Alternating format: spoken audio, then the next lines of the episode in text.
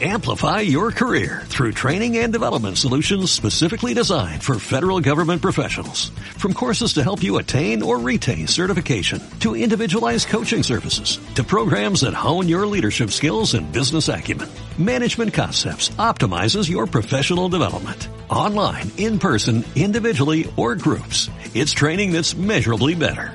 Learn more at managementconcepts.com. That's managementconcepts.com.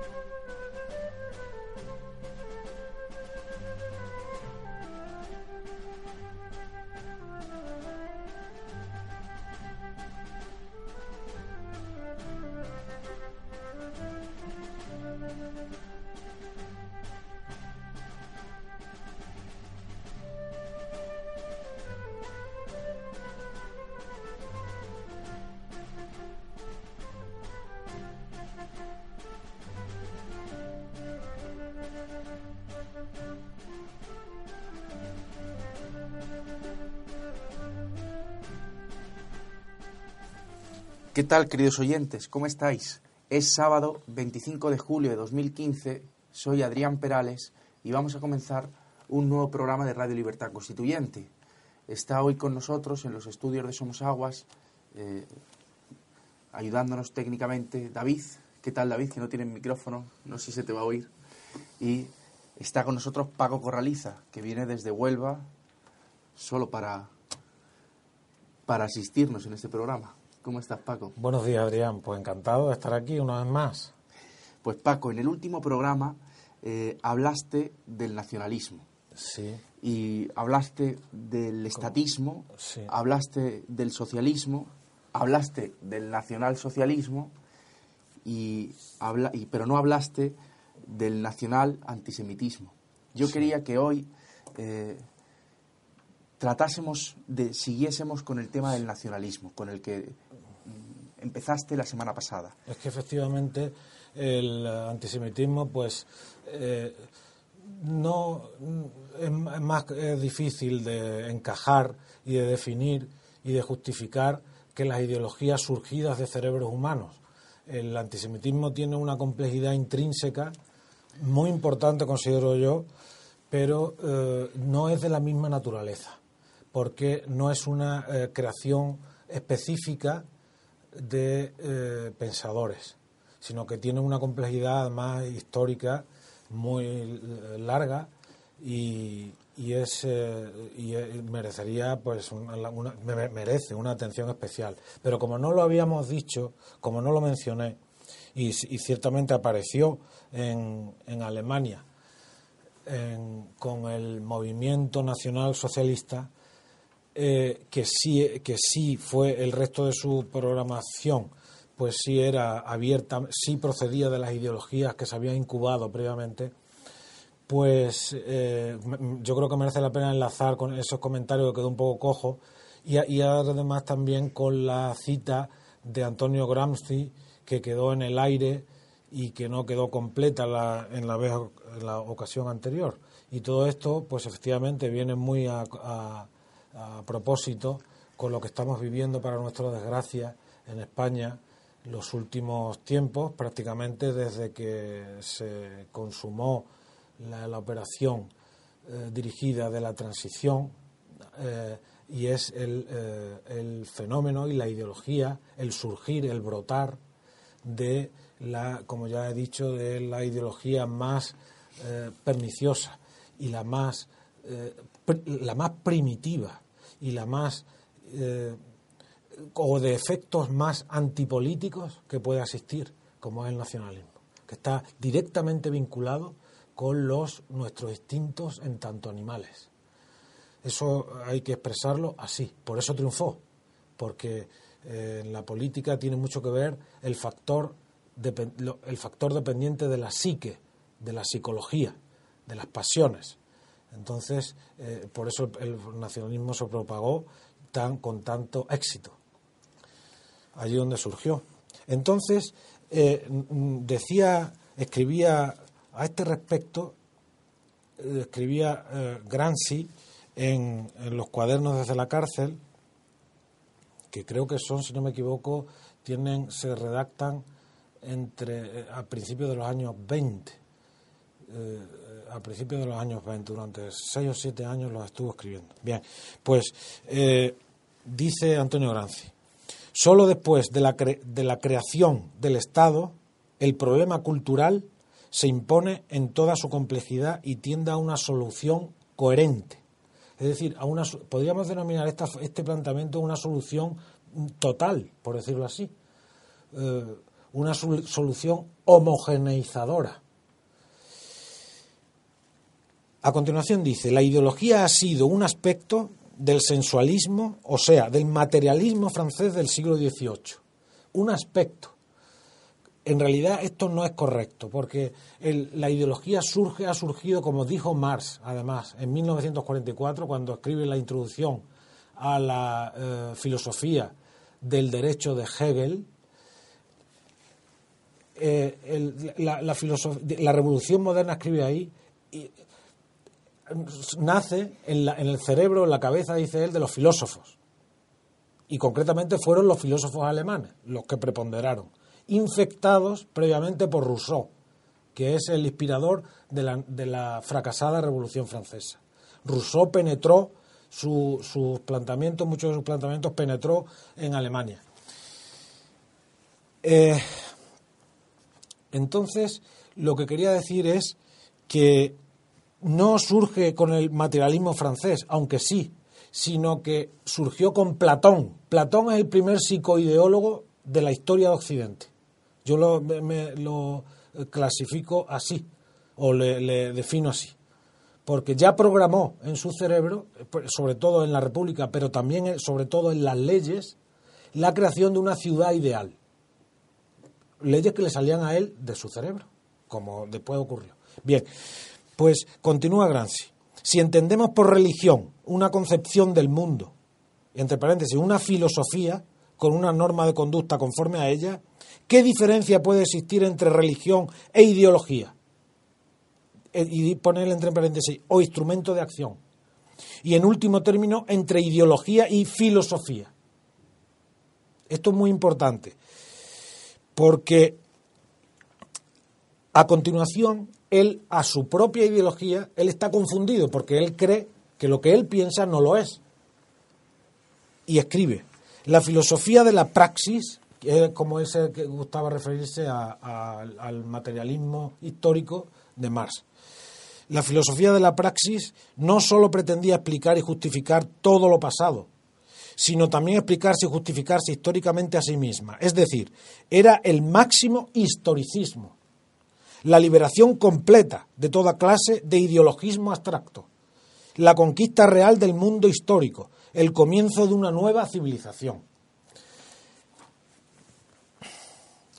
Claro, esa, este enfoque que es, volvemos a insistir, megalómano, porque y él aparta el historicismo como lo llama él él aparta como él, como el mismo Marx decía que su que su planteamiento su, su cosmovisión su pues era eh, tenía era ciencia.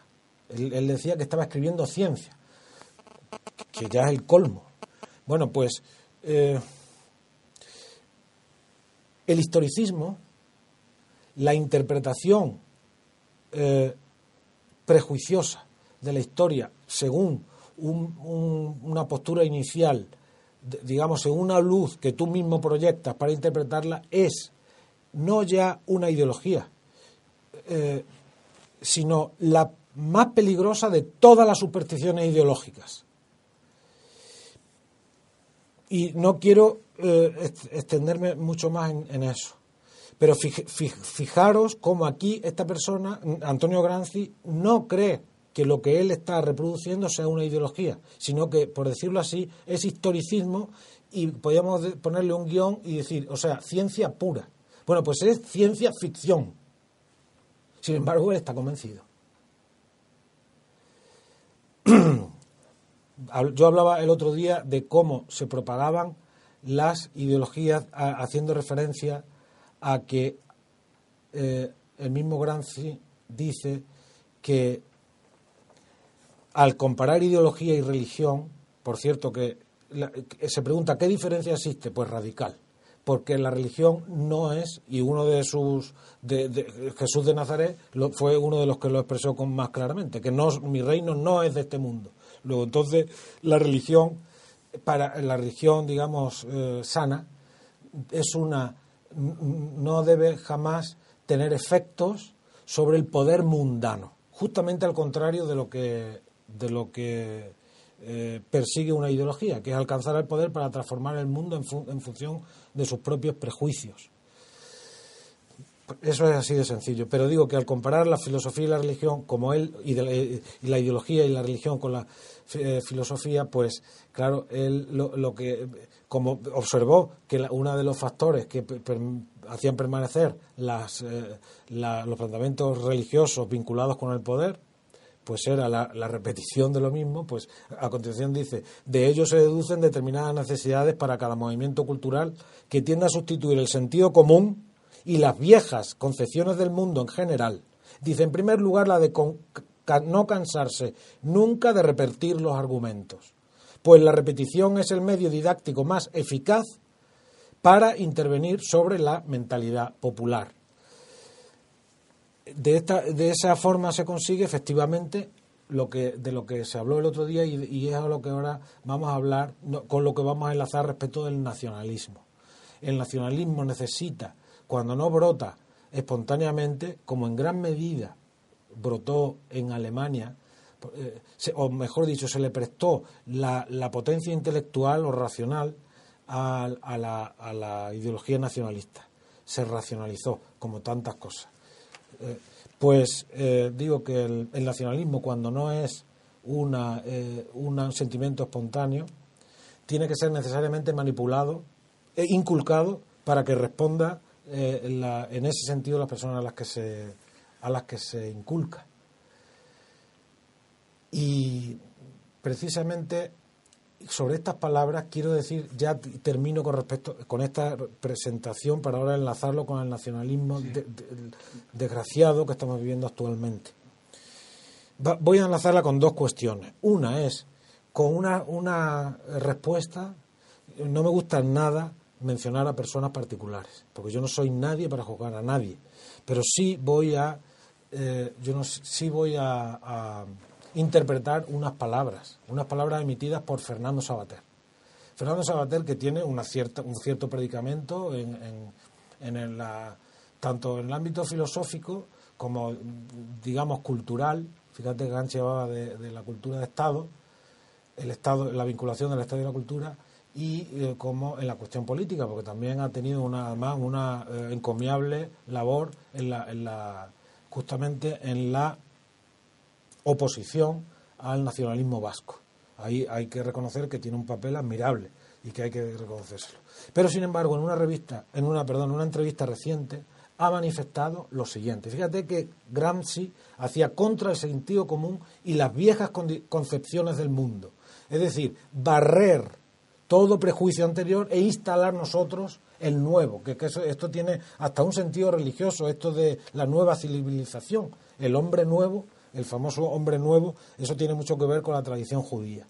Bueno, pues esta nueva civilización, bien, pues eh, decía Gramsci lo de inculcar en sentido común para sustituir el sentido común y las viejas concepciones del mundo. Estas nos valen, eh, son las que nosotros hemos descubierto y que tomamos por ciencia. Pues responde en una entrevista, dice Sabater literalmente que a él, él considera que la socialdemocracia es el sentido común aplicado al mundo. Esa es la frase literal. Yo siempre he considerado que la socialdemocracia es el sentido común aplicado al mundo. Bien, esa frase es, es muestra en, en el sitio donde estamos, es decir, en pensamiento único cómo una persona, sencillamente por haber nacido en unas circunstancias históricas determinadas, asume la ideología preponderante que ha sido a su vez impuesta artificialmente aquí en España y en toda Europa. eh, cuando una persona dice que eso es sentido común, eh, es evidente que esa persona se, se sale fuera de la política. No tiene nada que ver con la política porque el sentido común es justamente aquellos pozos o cristalizaciones de costumbres que inconscientemente se han adquirido y que permite el intercambio normal de eh, comunicación normal y trato, pues digamos dentro de, de unas coordenadas de normalidad dentro de una comunidad cualquiera. Por tanto, si tú dices que el sentido común es la propia socialdemocracia, hay que decir a eso dos cosas. Uno, que niegas la política, es decir, que niega el, hecho de mirar al mundo desde distintas posiciones particulares, que en definitiva es de lo que, lo que eh, de las que dispone cada persona, cada persona como ser singular, y lo que está, lo que aflora ahí es la siguiente frase, que es que, que concuerda con el artículo número uno de la Constitución del Estado que te ha inculcado esa ideología, que se llama que reza de la siguiente manera. España se constituye en un Estado social y democrático de derecho. Es, una, es, terrible, es verdaderamente comprobar esto es terrible. Yo quería, Paco, eh, que pudiésemos con tus citas eh, atacar al nacionalismo que tenemos hoy en España. y por eso quiero leerte. Pero un poco antes, si no te importa, Adrián, eh, este caso lo ponemos como una persona que, eh, cree él que está diciendo una gran cosa con eso y esto eso es muy peligroso porque eh, lo, único que están manifestando es que se terminó el todo pensamiento, toda forma distinta de ver la realidad se ha, se ha acabado y el sentido común. Por tanto, borremos la política y dejemos que el Estado funcione solo. Nada más, todo fuera. Y lo que te decía con respecto a esto, quería yo traer a Nietzsche también a este respecto, a Friedrich Nietzsche. Friedrich Nietzsche ha sido asociado con razón por parte, pero sin haberla comprendido eh, suficientemente bien y mucho menos a la persona que la escribió, fue asociado con el nacionalsocialismo, con el nazismo, con el racismo y finalmente con el antisemitismo y con el nacionalismo igualmente. Hay, hay por ahí una, un recuerdo histórico que posiblemente ocurrió y que fue que Adolf Hitler le regaló a Mussolini las obras completas de Nietzsche.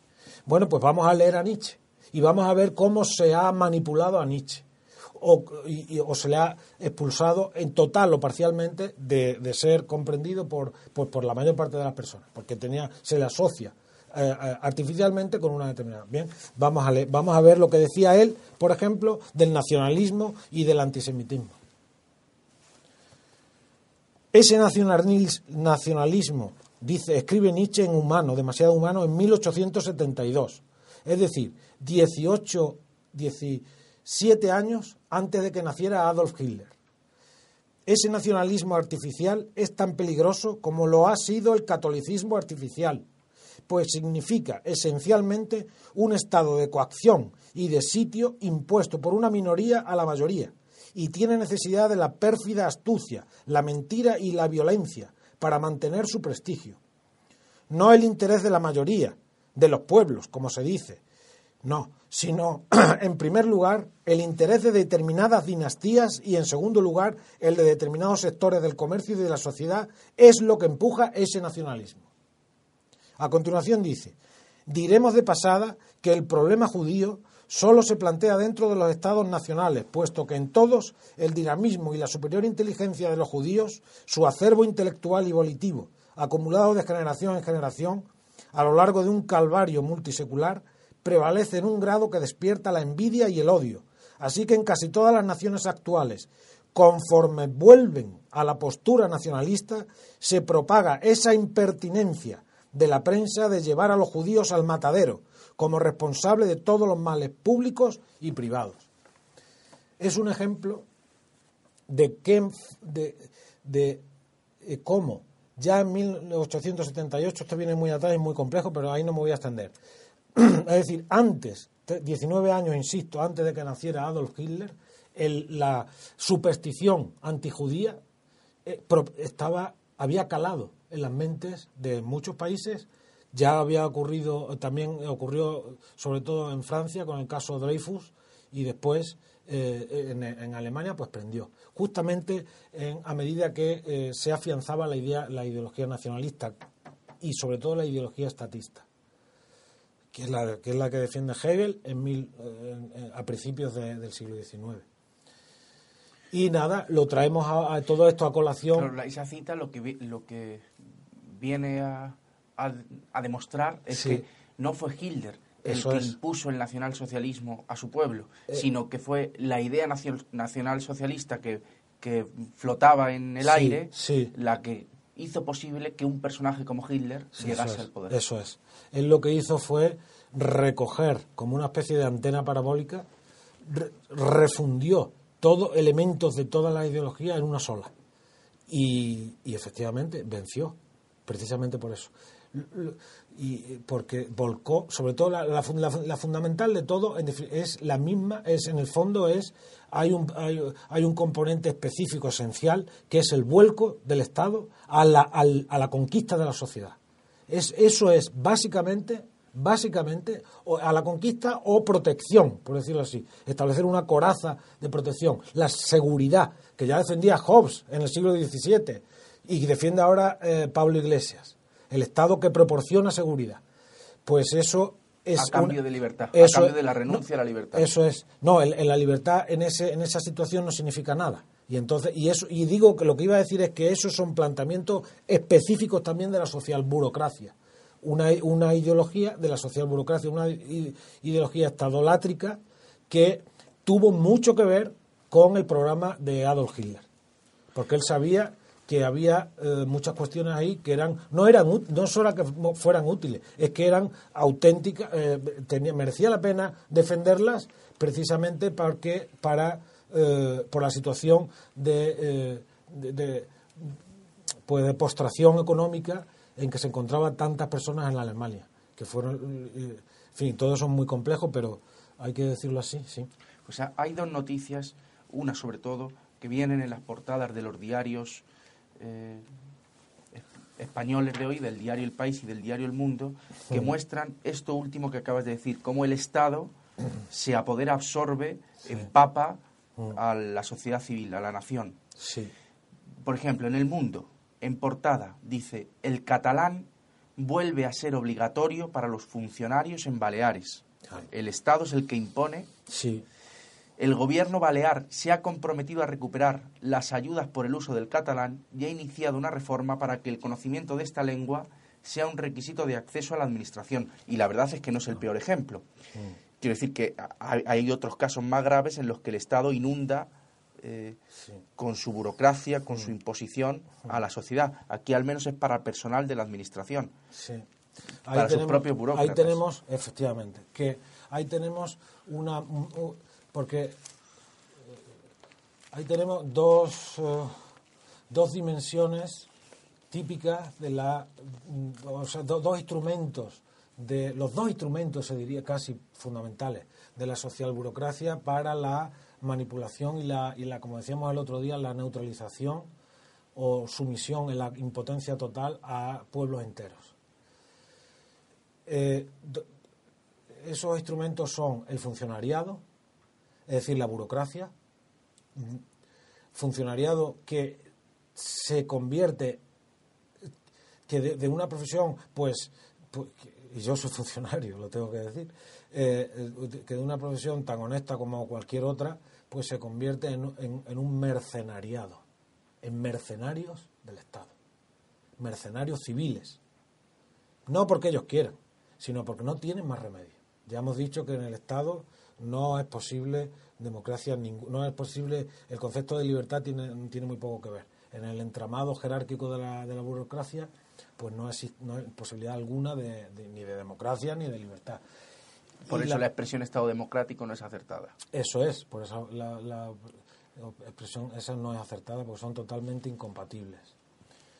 Eh, y entonces digo que esa la utilización de los recursos del Estado, por ejemplo, lo que ha hecho, lo que hace, eh, lo que va a hacer, previsto hacer eh, Rajoy,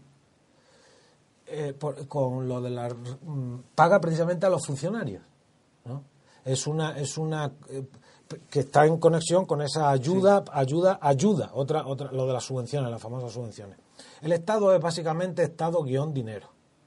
Y el Estado social burocrático va, lo define muy bien, sintéticamente, Dalmacio Negro en su obra Historia de la Forma de Estado, dice que la política del Estado socialdemócrata basada en el dinero aboca a una visión cuantitativa masificadora, puramente financiera. Es exactamente así. Hobbes decía que el Estado, el, dinero es la sangre del Estado. Y punto. Es así. El dinero finalmente es lo que lo mueve todo. Por eso el Estado este es, tiene, unos, tiene unos vínculos de dependencia completos, al estar completamente desconectado, no estar dividido su poder y estar desconectado de la sociedad, depende totalmente del poder financiero, en su totalidad. Y a ese poder financiero, lo, digamos claramente, le interesa que las personas estén eh, atrapadas por la, eh, los, el gas ideológico que, él, que ese Estado a su vez genera. Igual que los de Podemos, ahora pidiendo derechos o aumentando el incremento de derechos. Que sepan que lo, que lo único que hacen es aumentar la dependencia de la sociedad civil del poder financiero. Sencillamente. Entonces, lo, lo, que, lo que decíamos es que ese asunto, nos viene muy bien ese asunto de la lengua precisamente, porque para que os deis cuenta, para que quienes nos escuchan y la mayor parte de las personas se den cuenta hasta qué punto es una ignominia que en España y una, y una, eh, una náusea que exista en España ni siquiera de lejos tenga que olerse este apestoso olor nacionalista, venga de donde venga venga de donde venga. En 1700, en 1806, 1807, ya comentábamos el otro día que eh, Johann Gottlieb Fichte redactó los discursos a la nación alemana. un discurso que está, como vamos a tener ocasión de comprobar, directamente vinculado a la lengua y al Estado, como eh, elementos de fusión, de armonización, casi podríamos decir con, con, el enfoque de Gramsci, de totalización, totalización de una sociedad, de una comunidad política. Vamos a leerlo para que se enteren todos los supuestos progresistas que están amparando, apoyando directa o indirectamente o tolerando la que se esparza dentro de España cualquier ideología que tenga tintes nacionalistas. Escribió Fichte, 1806-1807. En círculo de la lengua alemana, el hecho de llevar a la incomprensibilidad u oscuridad se produce solamente o bien por torpeza o bien por omisión malintencionada. Debe evitarse, y como medio auxiliar siempre se puede recurrir a la traducción a un alemán verdadero y correcto.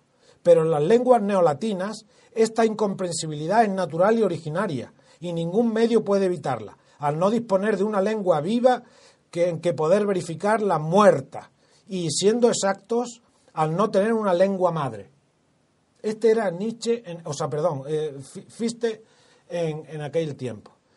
La exaltación del lenguaje, la imposición, la utilización espúrea del lenguaje para adular a los pueblos, vemos que se repite. Esta se sembró en Alemania, ya digo, en 1806-1807.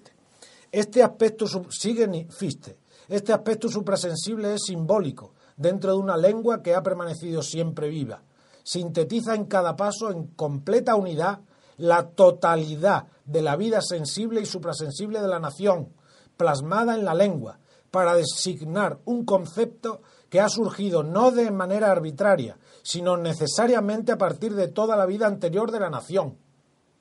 Vamos a continuar. El alemán habla una lengua viva hasta sus primitivas emanaciones de la fuerza de la naturaleza, mientras que los otros pueblos germánicos hablan una lengua que se mueve superficialmente, pero en el fondo es una lengua muerta. No hay comparación entre vida y muerte. La primera tiene frente a la última un valor infinito, por eso todas las comparaciones directas entre la lengua alemana y las neolatinas son completamente inútiles y obliga a hablar de cosas que no merecen la pena. Si hubiese que hablar del valor intrínseco de la lengua alemana, debería entrar en liza una lengua al menos del mismo rango igualmente originarias, como es el caso de la lengua griega. Vamos a leer un texto más y, ahora no si quieres... la exaltación que hace del, sí. de la lengua germana al hilo de la exaltación que hacen los nacionalistas catalanes. Y sobre todo el uso, el uso, el uso impuesto. El, eh, el uso vil, perverso de la lengua para, para promover la sumisión al poder, que es lo que buscan, en el fondo. Creen defender a un pueblo y lo que hacen es someterlo a sus designios. Creen defender una, una, una, el uso sano del idioma y lo que hacen es pervertir el uso y ponerlo al servicio del poder. Son cosas muy graves. Empezaron en Alemania y acabaron. Tenemos que repetir cómo acabaron. Este es un pueblo, sigue Fiste, este es un pueblo en el sentido superior de la palabra. Y desde el punto de vista de un mundo espiritual, el conjunto total de hombres que conviven en sociedad y que se reproducen natural y espiritualmente de manera continuada, que está sometido en su totalidad a una determinada ley especial del desarrollo de lo divino a partir de él. Lo común de esta ley especial es aquello que en el mundo eterno y por tanto también en el temporal une a esta multitud en un todo natural y consciente de sí mismo. Esta ley puede incluso comprenderse totalmente en su contenido tal y como la hemos entendido dentro de los alemanes como un pueblo originario. Este es el discurso de Fichte en en 1706, hemos dicho 1700, 1806, 1807. Yo quería, Paco, también que nos hablases. Entonces, fíjate qué modernidad, qué modernidad tan maravillosa, porque una cosa es la, la denigración por parte de la dictadura, de la dictadura en que franquista y de, la, de una idioma o, su, o, la, o la impedir la expresión espontánea de las personas. Y otra cosa, y otra cosa muy distinta es para en reacción verdaderamente reaccionaria a ese a esa opresión provocar ahora una nueva y encima jugar con enfrentamientos dentro de la nación española.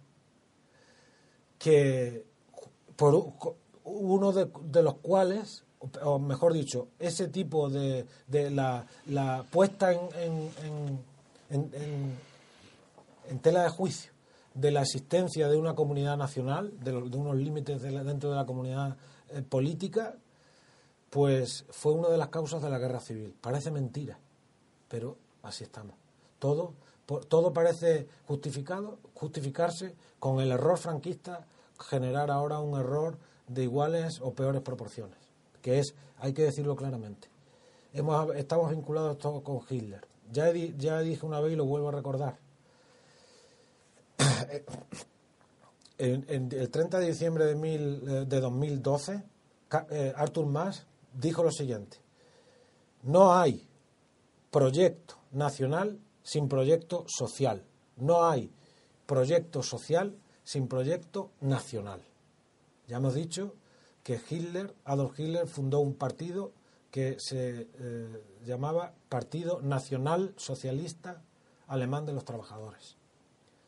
Y la frase esa, no digo que sea, no, no voy a ser tan estúpido de decir que es nazi, pero sí hago saber que se cuela, porque que se cuelan los planteamientos estadolátricos de los que de la, y de la ambición de poder se cuelan en la boca de las personas, en la mente y en la psique de las personas y los delatan, porque ese planteamiento es ese planteamiento tal como lo pronuncia eso es nacionalsocialismo. Y hay una palabra, hay una expresión sin saberlo él. Exactamente, sin saberlo él.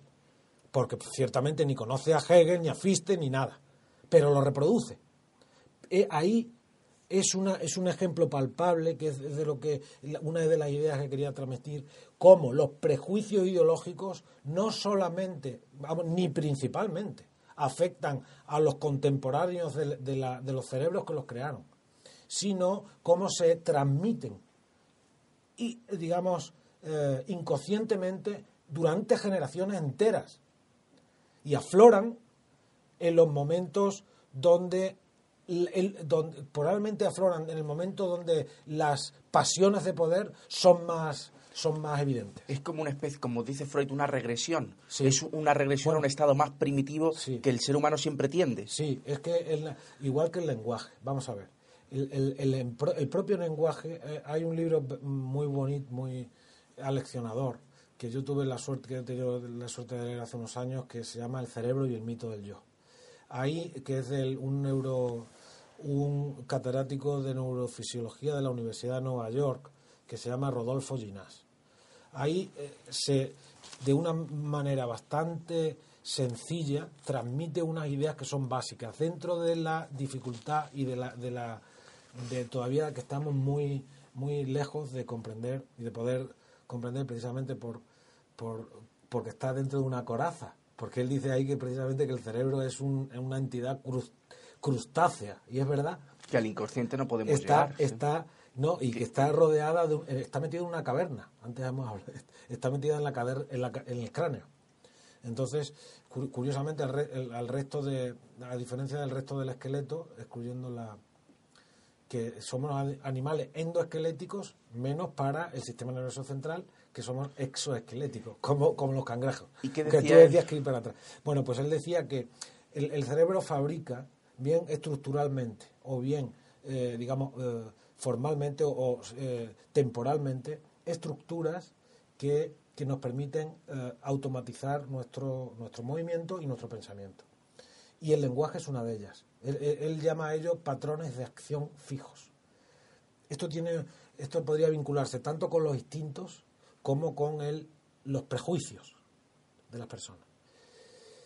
Entonces, el nacionalismo tú lo decías que era antipolítico y, es, y que es un sentimiento muy primitivo, efectivamente, porque es, la, es un sentimiento que vincula la, la psique con el territorio en el que ha nacido y con el paz, el patrón de acción fijo, que no es acción, sino patrón de actividad o de movimiento o de pensamiento fijo que, eh, del lenguaje que efectivamente, claro, une a las personas, pero lo, el lenguaje no deja de ser un instinto, un, un instrumento simbólico de comunicación muy perfeccionado, que es una herramienta maravillosa precisamente para transmitir información entre las personas.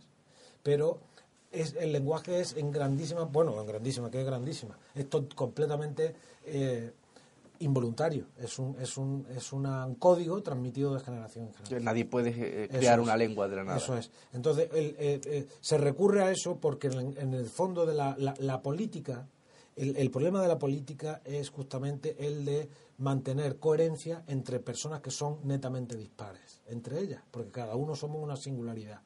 Entonces, el, el, el sentimiento nacionalista es uno de los que aflora eh, eh, de, las potencias mm, distintivas, sentimentales más, más eh, fuertes, precisamente porque tiende a anular esa singularidad personal.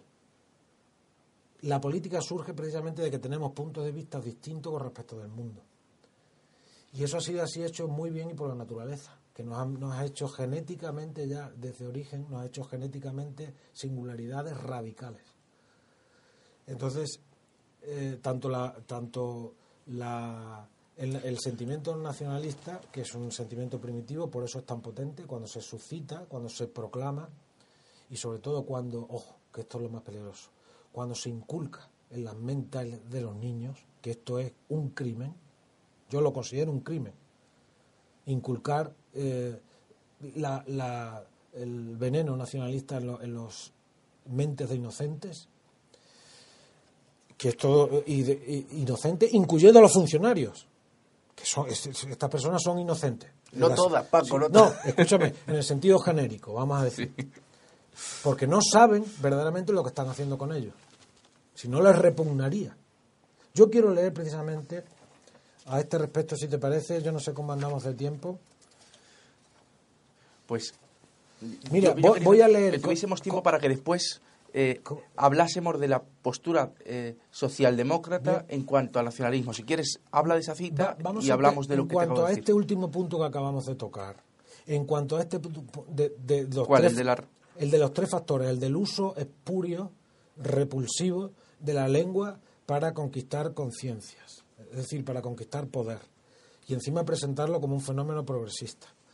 El, el, y el del uso de los recursos del Estado para la dominación,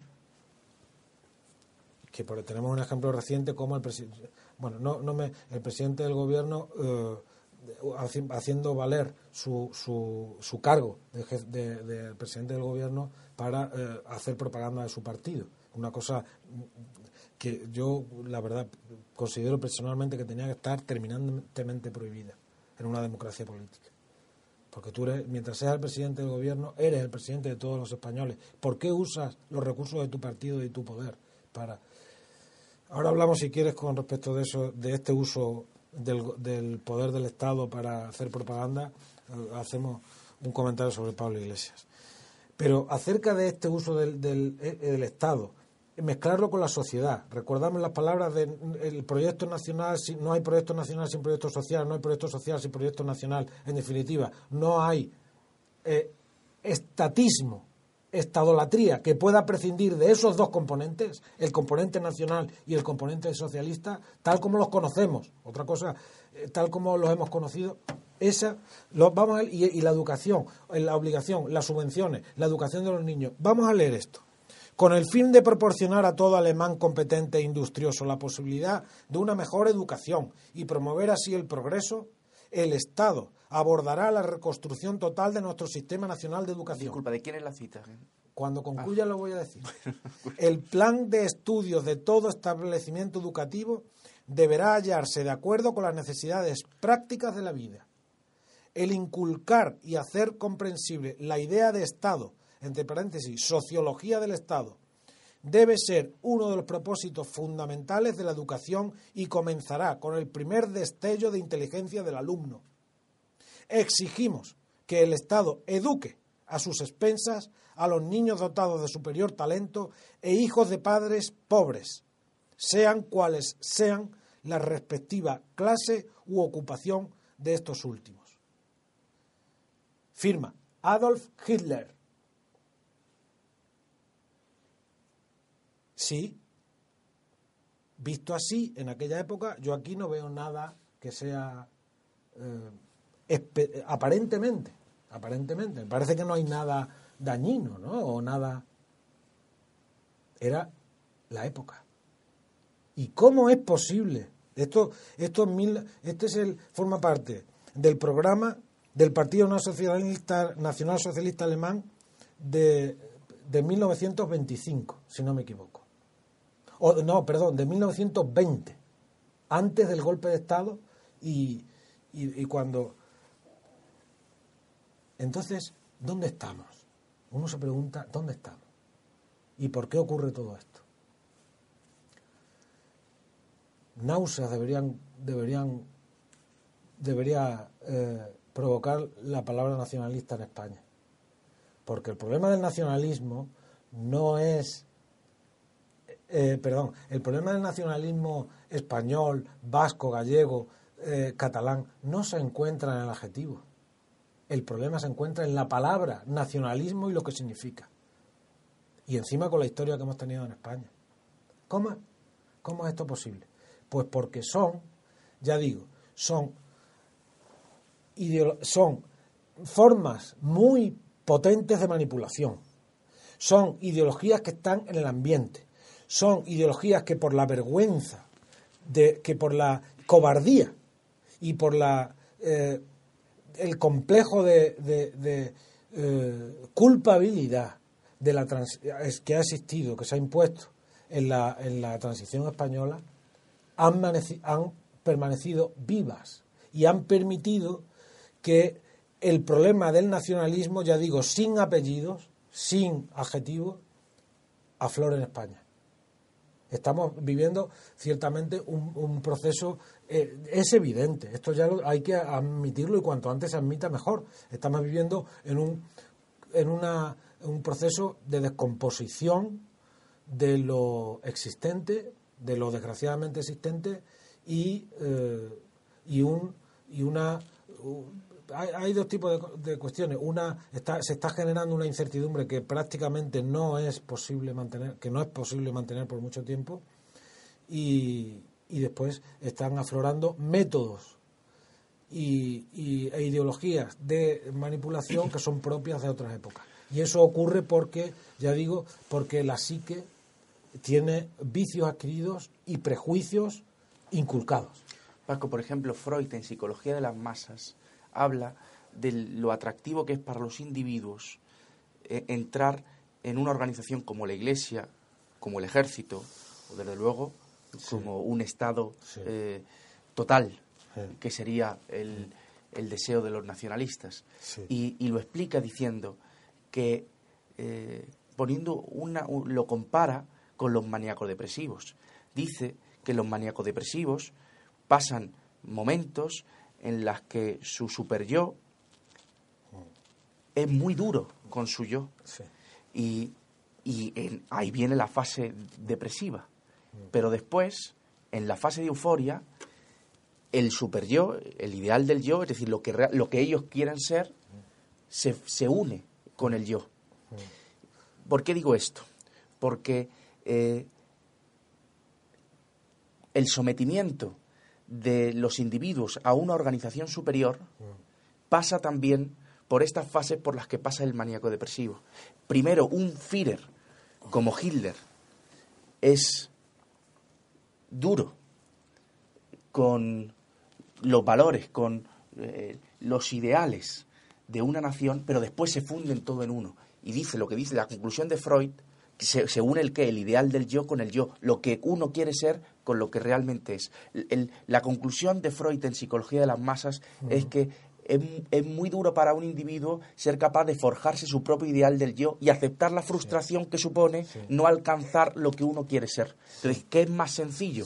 Proyectarlo sobre, sobre un Führer, Sí. identificar un Führer Sí. consigo mismo Eso- y, y no, no, no tener la necesidad de crear su propio ideal del yo, sino que el ideal del yo está unido al yo, igual que el maníaco depresivo, que primero pasa por una fase de, eh, en donde el ideal del yo es muy duro con el yo y a otra que es la de la euforia, en donde las dos fases de la, de, de la psique humana, las dos no, las dos partes de, de la psique humana Sí. están unidas. Todo eh, esto es muy complejo. Es curioso que hables de ese paso de la depresión a la euforia, porque justamente eso fue lo que le ocurrió a Adolf Hitler en la cárcel.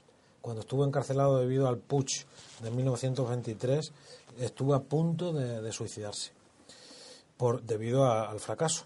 Y luego, eh, y luego, pues claro, ciertamente no se suicidó. Se suicidó sí, cuando ya al final. Bueno, yo que antes, ahora, ahora sigo con eso, pero es que me quiero adelantar para que me quiero adelantar a decir que aquí no estamos pre- prejuzgando ni condenando ni imputando culpa a pueblo ninguno pero tenemos que echar mano de la historia y desde luego esto viene muy a propósito porque ya dijimos que el régimen de partidos procede fundamentalmente de Alemania y de, y de, las ideas nacidas allí, de, la, de personas que habían nacido en Alemania.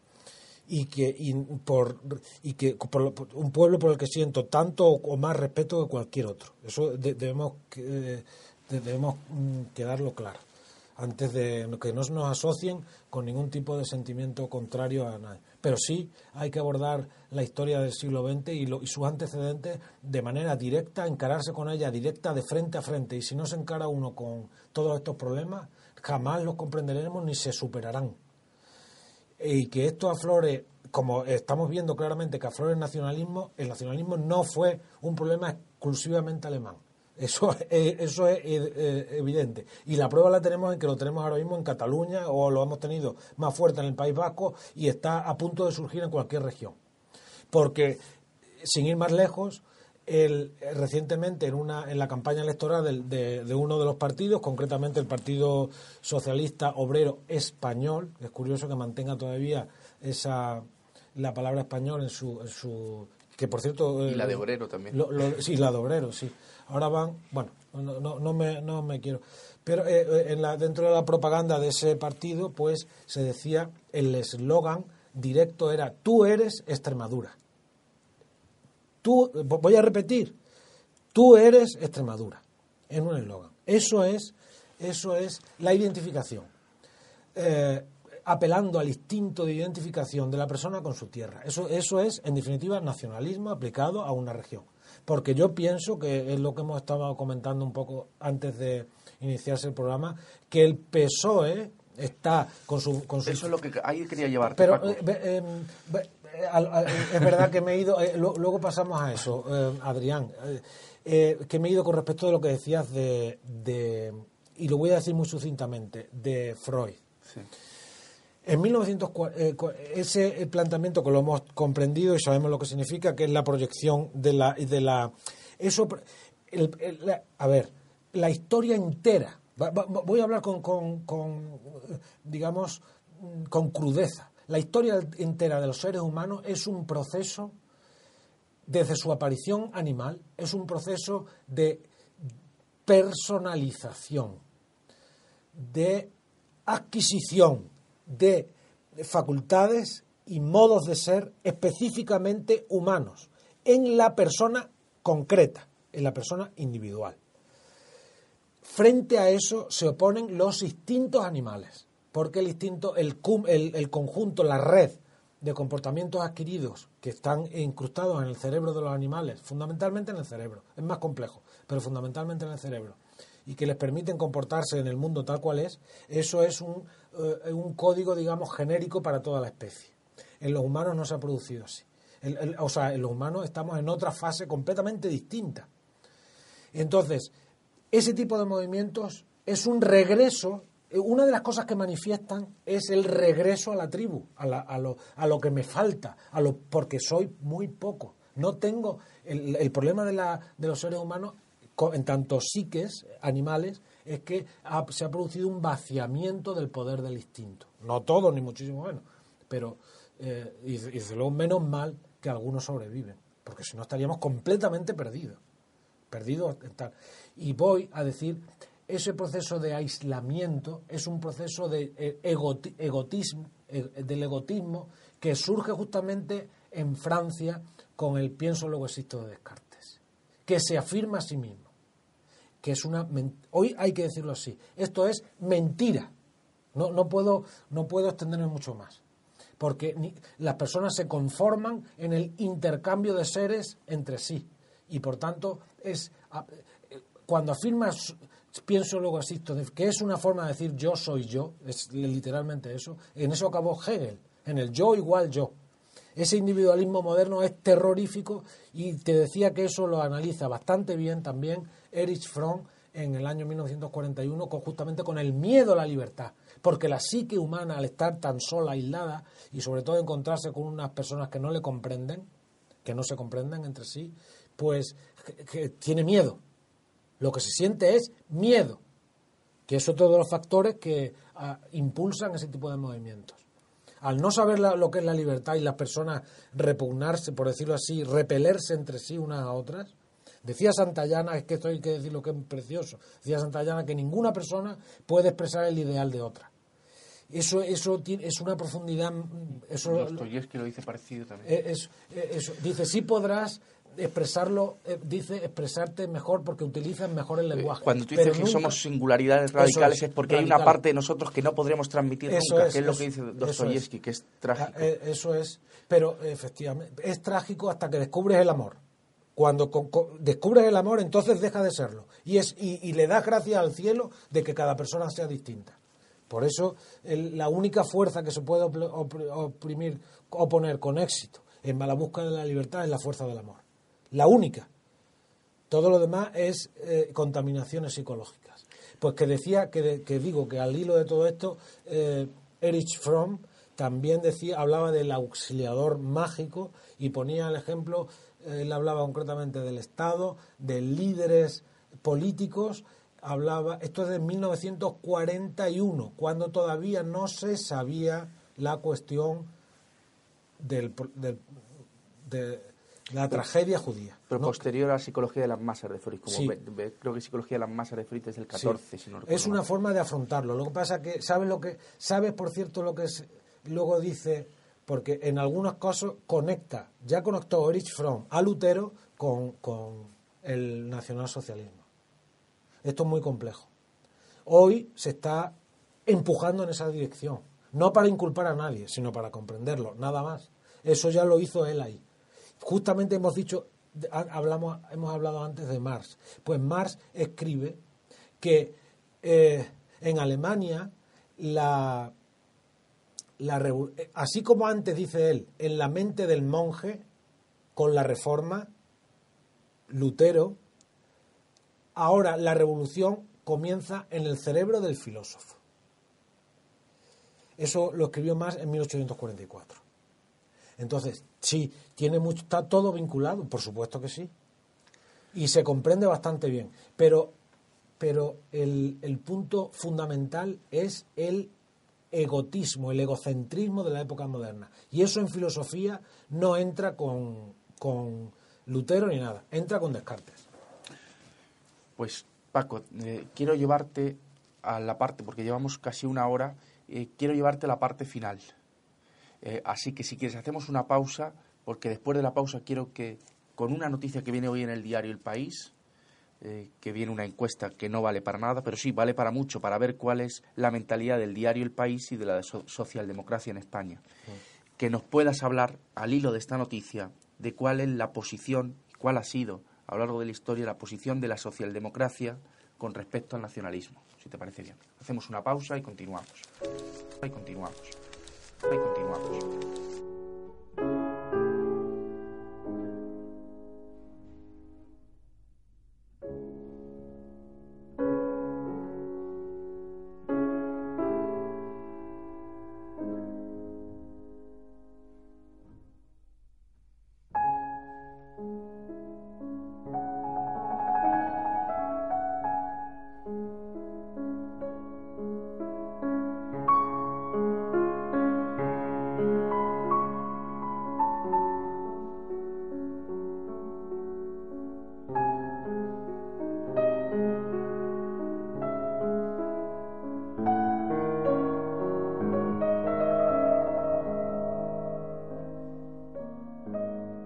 Pues seguimos, queridos oyentes, en Radio Libertad Constituyente.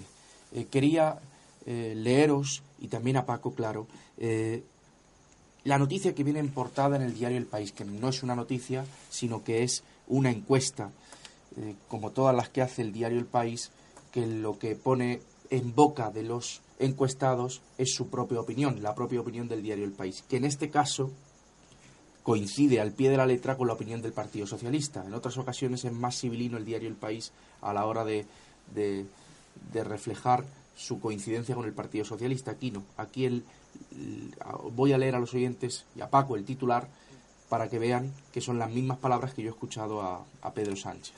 Dice el titular de la portada del diario El País. Los vascos quieren seguir en España con Urcuyu al frente y dice el subtitular, que aquí es donde están las palabras del diario El País que coinciden con las del Partido Socialista.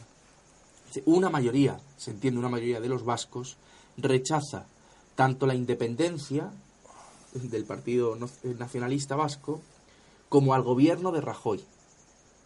Una mayoría rechaza tanto la independencia como al gobierno de Rajoy. Yo creo que no está bien planteado. Es si eh, es lo que el diario El País quiere decir es que una mayoría rechaza tanto la independencia como la no independencia, como si cupiese algo entre medias de la independencia y la no independencia, porque no tiene, son cosas que no son eh, que no se pueden comparar, no son semejantes, no se pueden sumar peras y manzanas. Una mayoría rechaza tanto la independencia como al gobierno de Rajoy, no si estás comparando la independencia será una mayoría rechaza tanto la independencia como la no independencia. Pero, lo que hace es identificar al Rajoy como, como contrario a la, a la independencia, como si fuera, digamos, nacionalista español, que es lo que te quieren transmitir también ahí.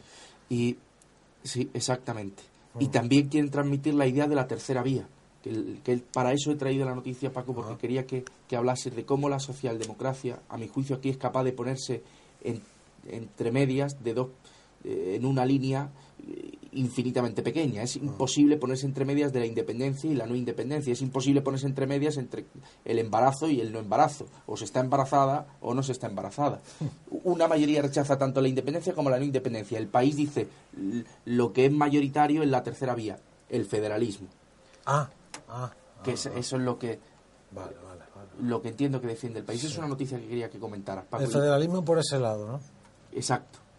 Y la otra noticia que también eh, nos ha llamado ante la atención es la retirada de símbolos de la corona, dice el diario El País, afecta a varias ciudades. Zaragoza quita el nombre de Felipe VI de su principal pabellón deportivo. Si ayer escuchamos en el programa que, en el que estuvieron mm, Castro Villacañas y también estuvo Manu Ramos, eh, hablando del, de la retirada del busto de Juan Carlos del Ayuntamiento de Barcelona, mm, como saben, presidido por Ada Colau, hoy nos levantamos con la noticia de que otros municipios han seguido los pasos de, de Ada Colau. Pues Paco, no sé si nos puedes eh, hacer un resumen de, de- o, o darnos tu criterio de, por un lado, cómo, eh, cuál es la postura socialdemócrata Sí. ante el nacionalismo y por otro lado, cuál es la posición de, de la nueva izquierda emergente de, de Podemos ante el régimen que tenemos enfrente. la nueva izquierda, la- los reaccionarios de esa nueva izquierda a la que te has referido. Eh, ávidos de poder y de conquista de espacios de poder. Esto está muy vinculado con lo que hemos dicho antes de- de- del fenómeno eh, de la- del, del fenómeno en definitiva de la ambición de poder que tuvo lugar que se que se desató en la Alemania en la Alemania posterior desde luego la anterior también pero posterior a la Primera Guerra Mundial. Ahora se reproducen aquí en cuanto eh, los mismos vicios.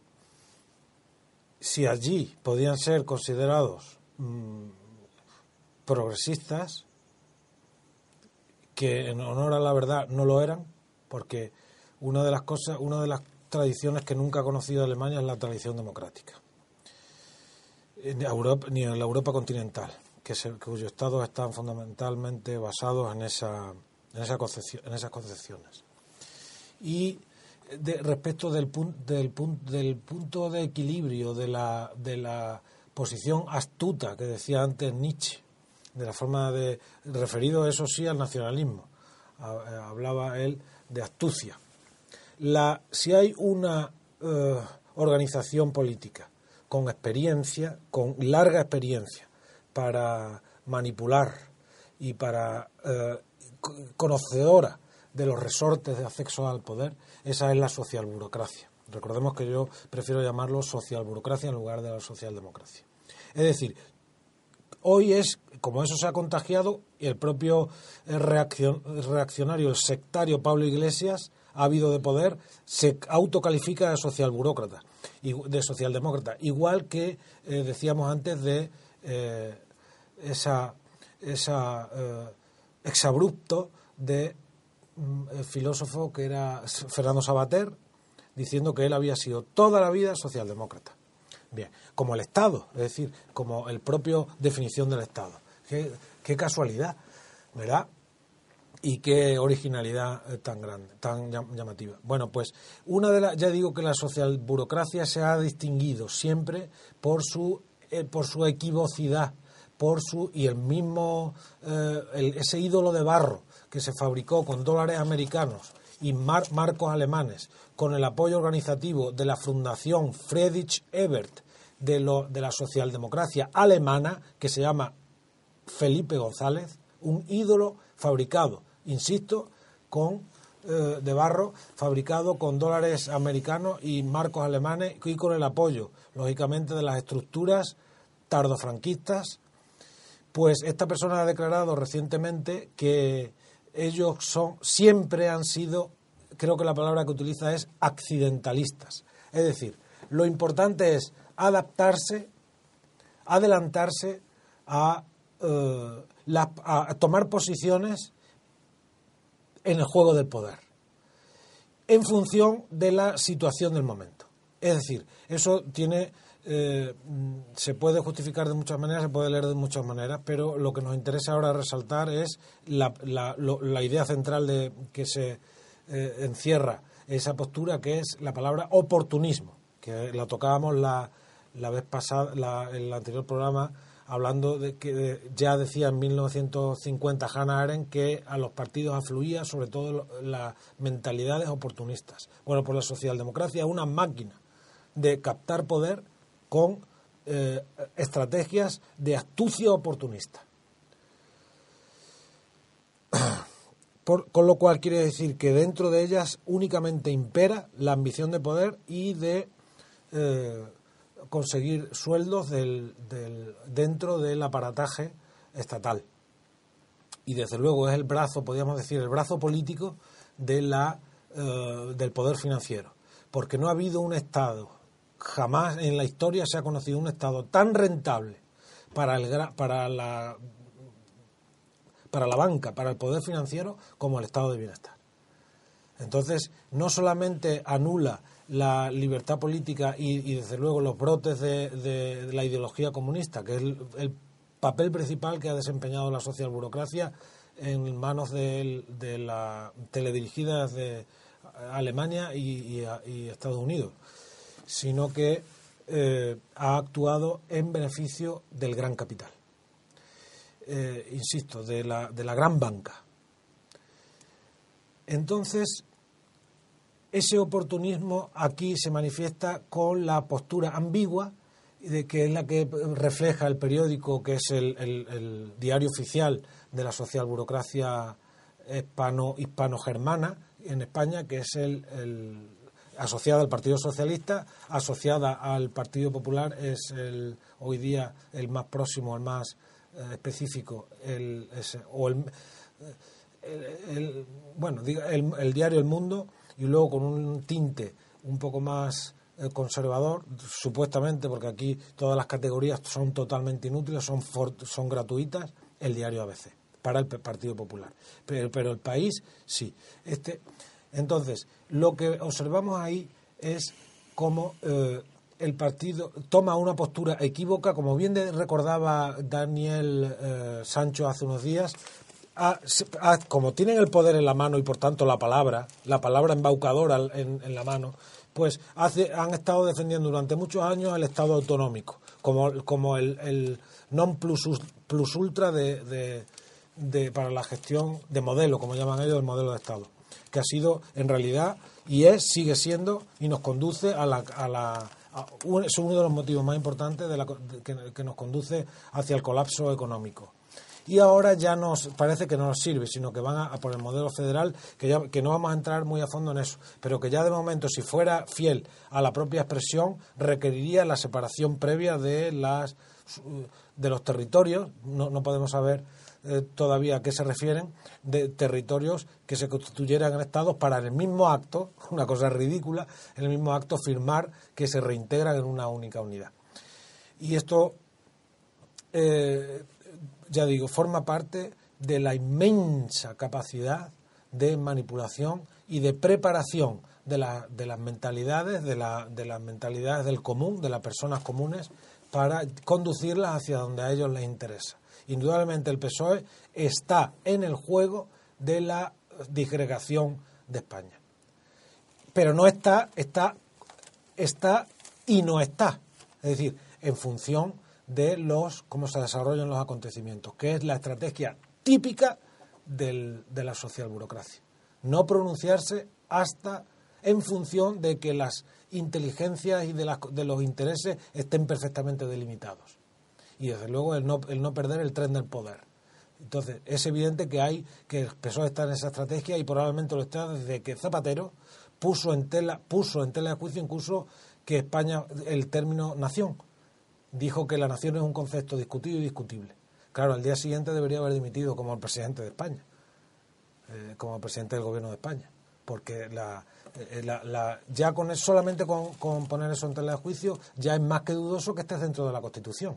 Pero es que los mismos eh, partidos nacionalistas, que, es evidente, que todo el mundo sabe, que no van en representación de nadie, más que ellos mismos con cualquier partido, pero ciertamente de, su, de la región o de la comunidad autónoma, de la población a la que dicen representar en un territorio concreto, van a la, al, al eh, Parlamento a defender posturas con, territoriales de una eh, de una población concreta de una región, con lo cual ya están vulnerando el artículo de la, de la Constitución que dice que los diputados, aunque sea una barbaridad, serán representantes de todos los españoles.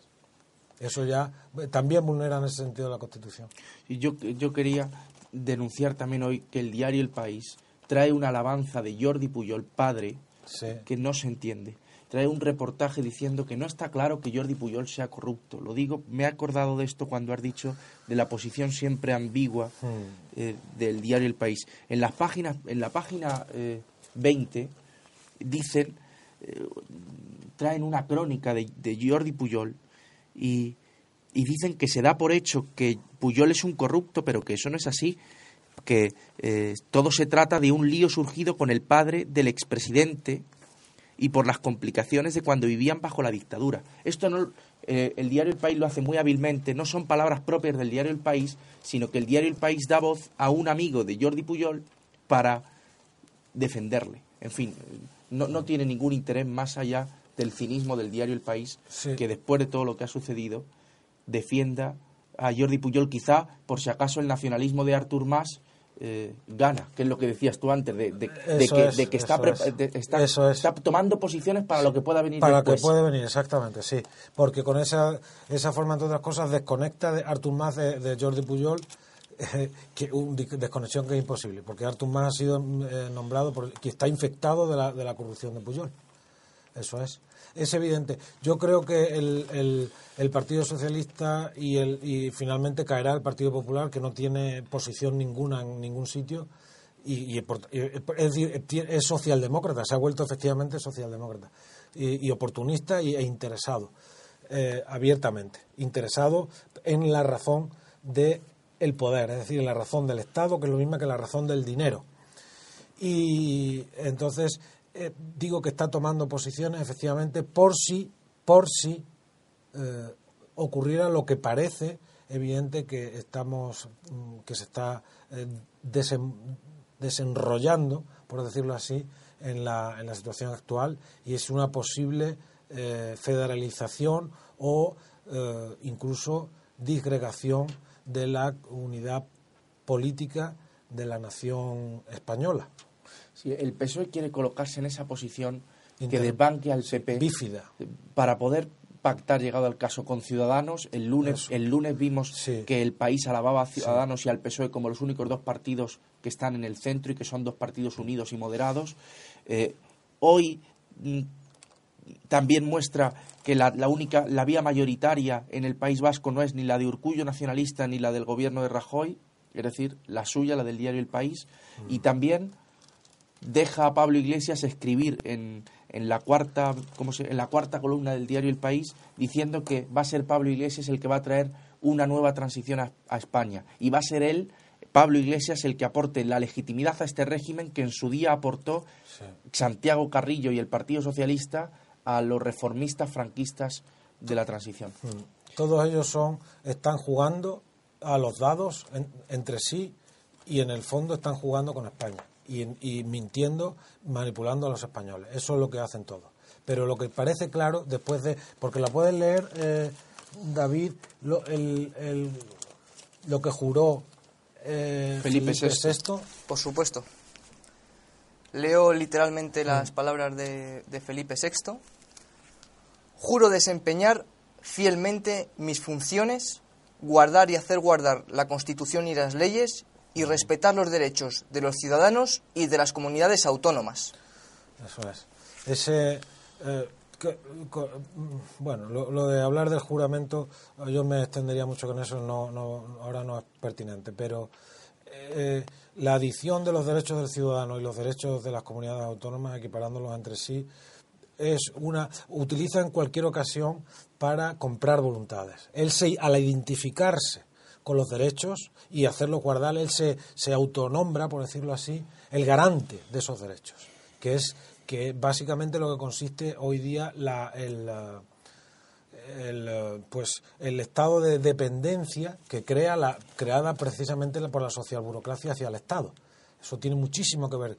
Derechos que casi todos ellos, en el fondo, al final se traducen, porque derechos, derechos políticos, sin libertad política no tenemos ninguno.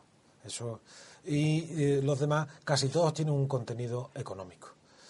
Entonces, eh, ya digo, es la forma de que tienen de comprar voluntades. Pero al hablar reincide en los derechos no, no, siendo necesario, puesto que ya si acabas de jurar la Constitución y ella los contempla, ¿para qué, lo, para qué los, vuelve, los mencionas expresamente? Y sobre todo, ¿por qué menciona los derechos de las comunidades autónomas?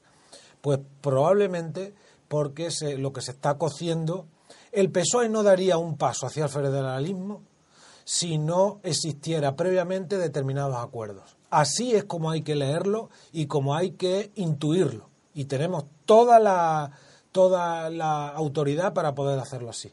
Y es probable que eso, esa mención específica a los derechos de las comunidades autónomas haga, tenga algo que ver con este proceso disolvente en que parece embarcado el, Partido Socialista y en el que parece ser también que, estaría integrando ya al nacionalismo vasco. Probablemente el, una de las formas de leer esto es que el rey yo creo que no se da cuenta del terreno que está del terreno que se le abre delante de sí, porque eh, por una parte le puede fortalecer y por otra parte puede, puede convertirse, y ese juramento puede haber sido también falso, eh, puede convertirse en, un, en, quedarse en un islote de la nada, que no tener ningún papel, porque desde luego en un Estado federal, en, auténticamente federal, la figura del rey pintaría poco, por no decir nada. Pues Paco, yo creo que hasta aquí eh, el programa de hoy. Creo que los oyentes estarán contentos con, con el programa. Sí quería eh, decir dos cosas. Una, que me corrige David que Psicología de las Masas no es del año 14, sino que empezó a escribirla eh, Freud en el año 19 y la publicó en el año 21. Y también decir a los oyentes que don Antonio está bien. Yo fui a verle ayer y, y se encuentra bien. Pronto le van a dar el alta Así que eh, que estén tranquilos los oyentes. Gracias y hasta mañana.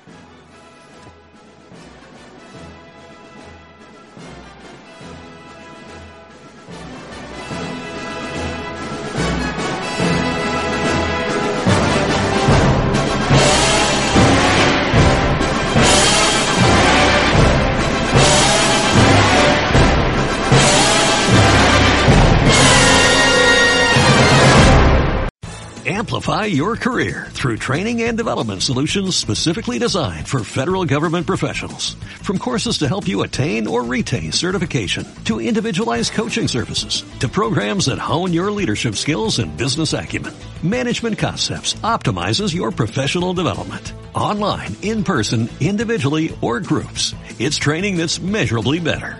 Learn more at managementconcepts.com. That's managementconcepts.com.